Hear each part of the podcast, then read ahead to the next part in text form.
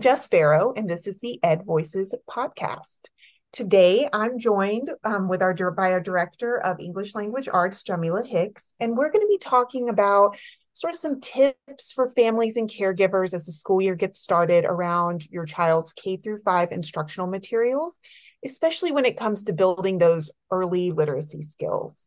Um, Jamilah, thank you so much for um, being on their show. Um, do you want to tell us a little bit about yourself? Sure. Thanks for having me, Jess. I'm really excited to be here.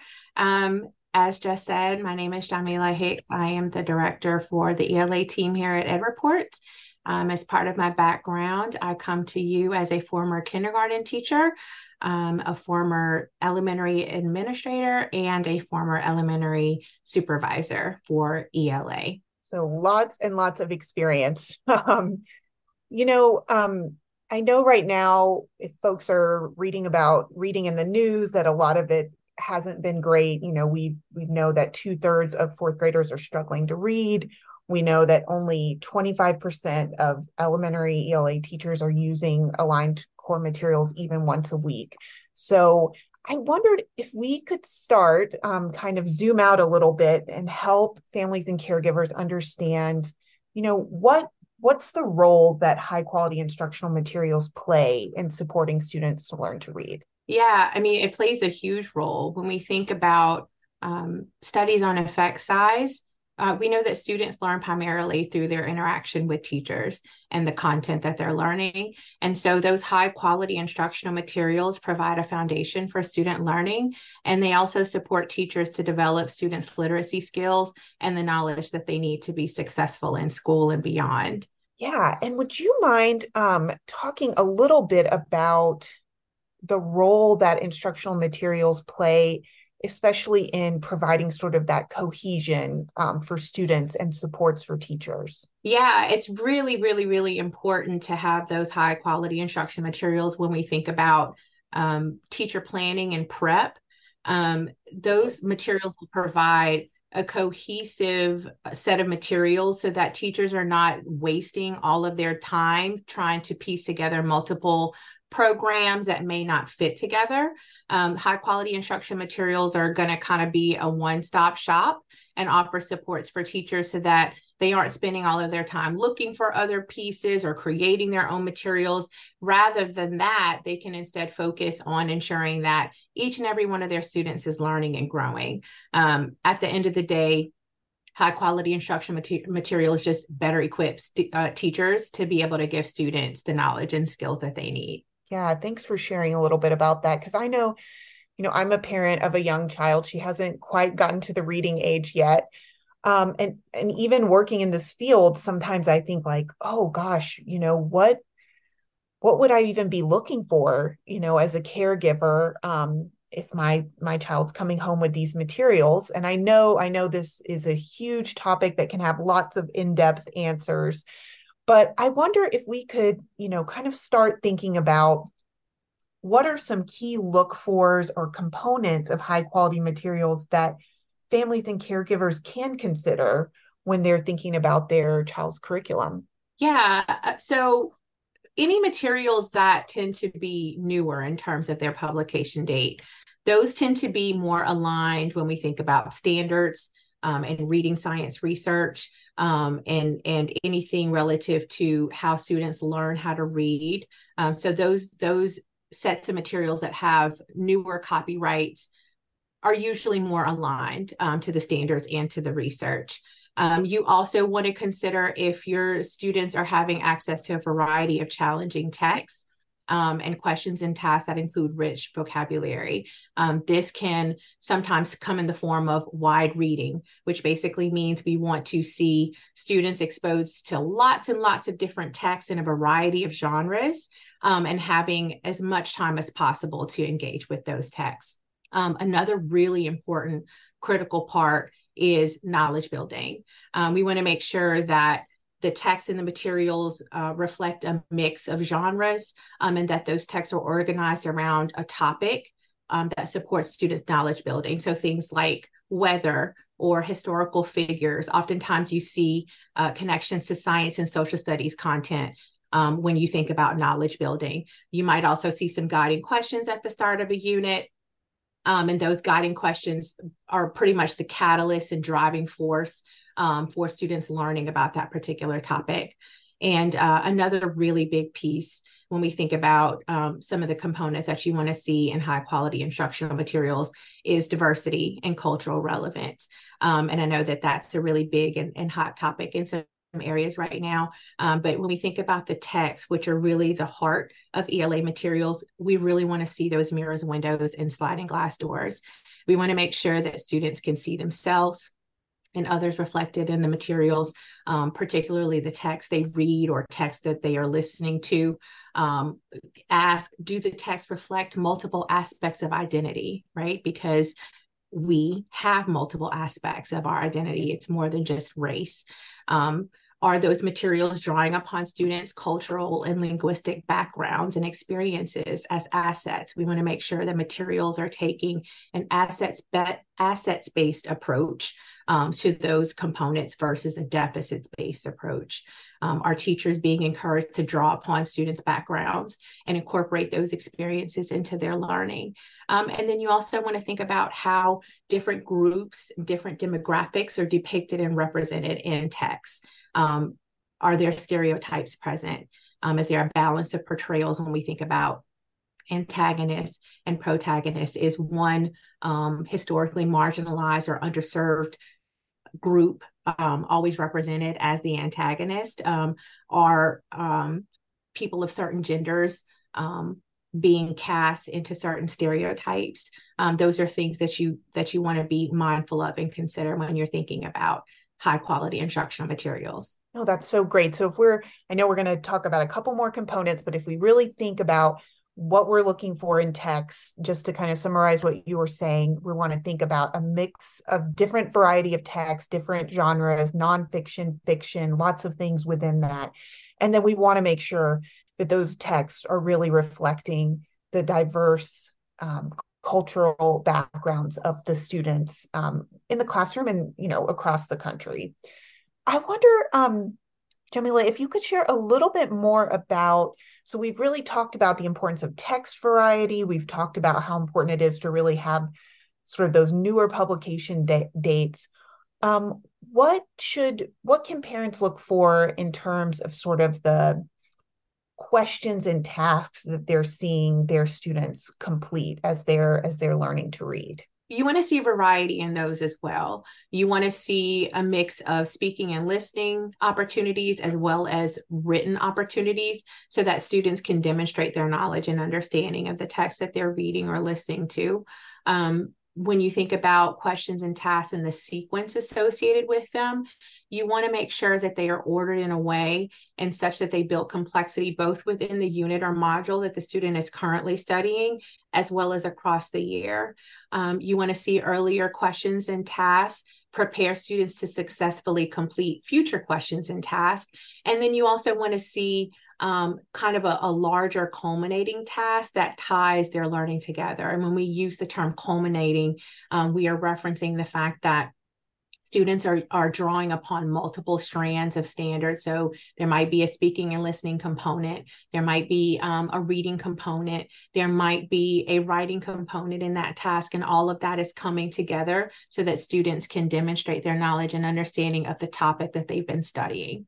Okay, well, th- these are such good concrete examples. I know um, something else that might be on family and caregivers' mind um, in terms of what to look for are questions around foundational skills components. So these these components that really connect to how students are learning how to read especially in these early years.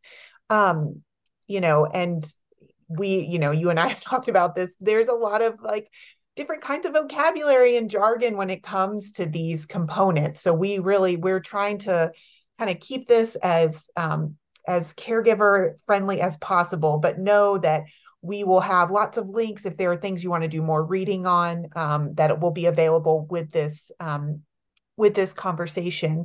Um, but if you wouldn't mind, like thinking about what are some of the foundational skills components that parents can can kind of be on the lookout for in their in their child's materials yeah the main thing you want to be on the lookout for is the use of decodable text um, versus a leveled reader. So when we say decodable text, um, we're referencing texts or passages in which students should be able to read the majority of the words because that text or passage is going to include high frequency words, which are some of the most commonly used words in, in our written language, as well as words that include the sound spelling patterns that they've learned as well as sound spelling patterns that they have previously learned. So they're getting that review component in there as well, versus a leveled reader text um, in which you often see um, the teacher encouraging students to use cues, um, such as looking at the picture and guessing unfamiliar words in a predictable sentence pattern. Those are things that you want to avoid. Um, you want the the text that students read to support the foundational skills that they are learning. It, it the, the instruction and the practice should be reciprocal in nature. They need to go hand in hand. Thanks for breaking that down. You know, it's almost like you're a parent yourself. I am. um, so I think those are great examples of things that caregivers can kind of do on their own, just looking at their looking at their child's materials but i know um, you know there's obviously a partnership between families and teachers and families want to be involved in what their child is learning I wonder if we could if we could give a little bit of advice for families and care families and caregivers who want to learn more um, and really ensure that their child has what they need to build literacy skills. What are some of the ways that they can partner with their teachers to do that? Uh, absolutely. Yeah. The first thing is, is something really easy and simple. It's just asking questions, right? Um, use that as an entry point. It might be you asking questions about the weekly newsletter that you receive. Um, so you can ask the teacher questions about the different texts that um, the children are reading or listening to. Ask about what topic they're learning about. What, what are they studying about? Oftentimes, um, particularly in high quality instructional materials, there's an additional reading list. And that's a great resource for parents or caregivers to use because you can select texts from, uh, from that list and you can read those books at home with your, with your baby, or you can have them read those books to you if they're at a level where they are independent readers. Um, and all of that is going to in, encourage the partnership that you have with your child's teacher. And it's a way for you to support their knowledge building um, you can ask questions if your if your student is um, on the lower end or um, just at the beginning stages uh, or developmental stages of learning how to read you can ask about how the text they are reading connect to those foundational skills that they're learning. That's really important. It goes back to that reciprocal relationship that i was just talking about. Um, so again for students who are learning how to read you want to see those decodable texts or passages that contain those high frequency words and words that students can decode. They're going to be those words that students have um, either currently learned or previous, previously learned sound spelling patterns for, and it's going to give them an opportunity to practice those skills that they learned. Um, again, level readers are things that you want to be concerned about. If you are seeing a lot of text that have predictable um, or repeated sentence patterns um, that aren't connected to the foundational skills that students are learning, that's not going to give them the opportunities they need to practice the instruction that they've received. Um, then as students progress in their learning and they're encountering more challenging words, they're going to need to they're going to need some opportunities to practice word analysis strategies or sometimes we call them word attack strategies. They need to know what to do when they come to an unfamiliar word right? So um, you might want to see um, them use strategies such as breaking down the syllables within that word. We call that syllabication.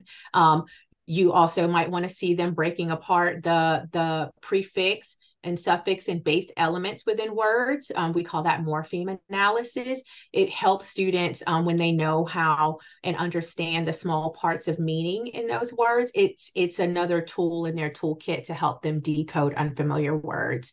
Um, so yeah, those are those are the main things that you want to um, look for and partner with the teacher on when it comes to supporting um, students learning in the in the home environment yeah no those are those are such great examples um i really i really appreciate you sharing those with me and i think you know i feel like as as a parent just having this conversation it really has helped me learn about these sort of specific things to keep in mind um, without having to be a foundational skills expert, right? Um, is there anything else you'd want to add um, before we head out? Yeah, um, you know, another really important thing relative to the the diversity and, and cultural relevance piece that we talked about earlier, uh, that parents can um, lean in on when they are partnering with their their children's teachers is asking questions about the supports that are in place. Um, when we think about those linguistic supports for students who might be uh, trying to learn another language, if English is not their native language, um, you want to see if there are supports in the materials that help the teacher with understanding how to compare and contrast cognates and morphemes in different languages and um, strategies that encourage students to think in multiple language and use their home language as an entry point to learn english. Again it's it's that assets based approach right? We we don't want to approach uh, different languages cultures backgrounds as a deficit. These are things that we need to leverage to encourage and promote students learning. Um, and those are the things that you want to look for in, in materials. You you want to question how the materials leverage um, students diversity leverage their cultural and social backgrounds in their learning goals and tasks. Um, look for tasks within the materials do you see tasks that reflect customs of other cultures um, when you think about an equity lens in materials um, equity and access across genders, cultures, or countries of origin being promoted within the materials. Um, so those are some things that that parents can be on the lookout for as they are kind of going through the the textbooks and other sets of materials that students bring home. That's kind of like a little investigative um, work that they could do um, just to learn more about what it is that their students are are using um, to gain knowledge. Well, I really love that you brought that up because, you know, we talked about it in terms of like it's important to see that in the text students are reading, but I think what parents might not know is how important it is to have those actual supports built into the materials and that's something that that is a great thing to partner with the teacher about because the teachers are using those materials every day so they'll especially when it comes as you mentioned around supports for multilingual learners the teachers should have that knowledge to be able to say, here's how I'm going to be supporting your child to make sure they have access to the same learning as everyone else. Absolutely. It's one of the strengths of having high quality instruction materials. That is definitely not something you want teachers to have to guess at. Um, they they need that guidance within the materials so that they know how to best meet the needs of the individual students that they're servicing. Yeah, well, Jamilah, thank you so much for sharing your knowledge with us. And um, I just so enjoyed this conversation and can't wait to have you back on Ed Voices really soon. Thank you. It was a pleasure. Thanks for having me, Jess. All right. We'll talk to you soon.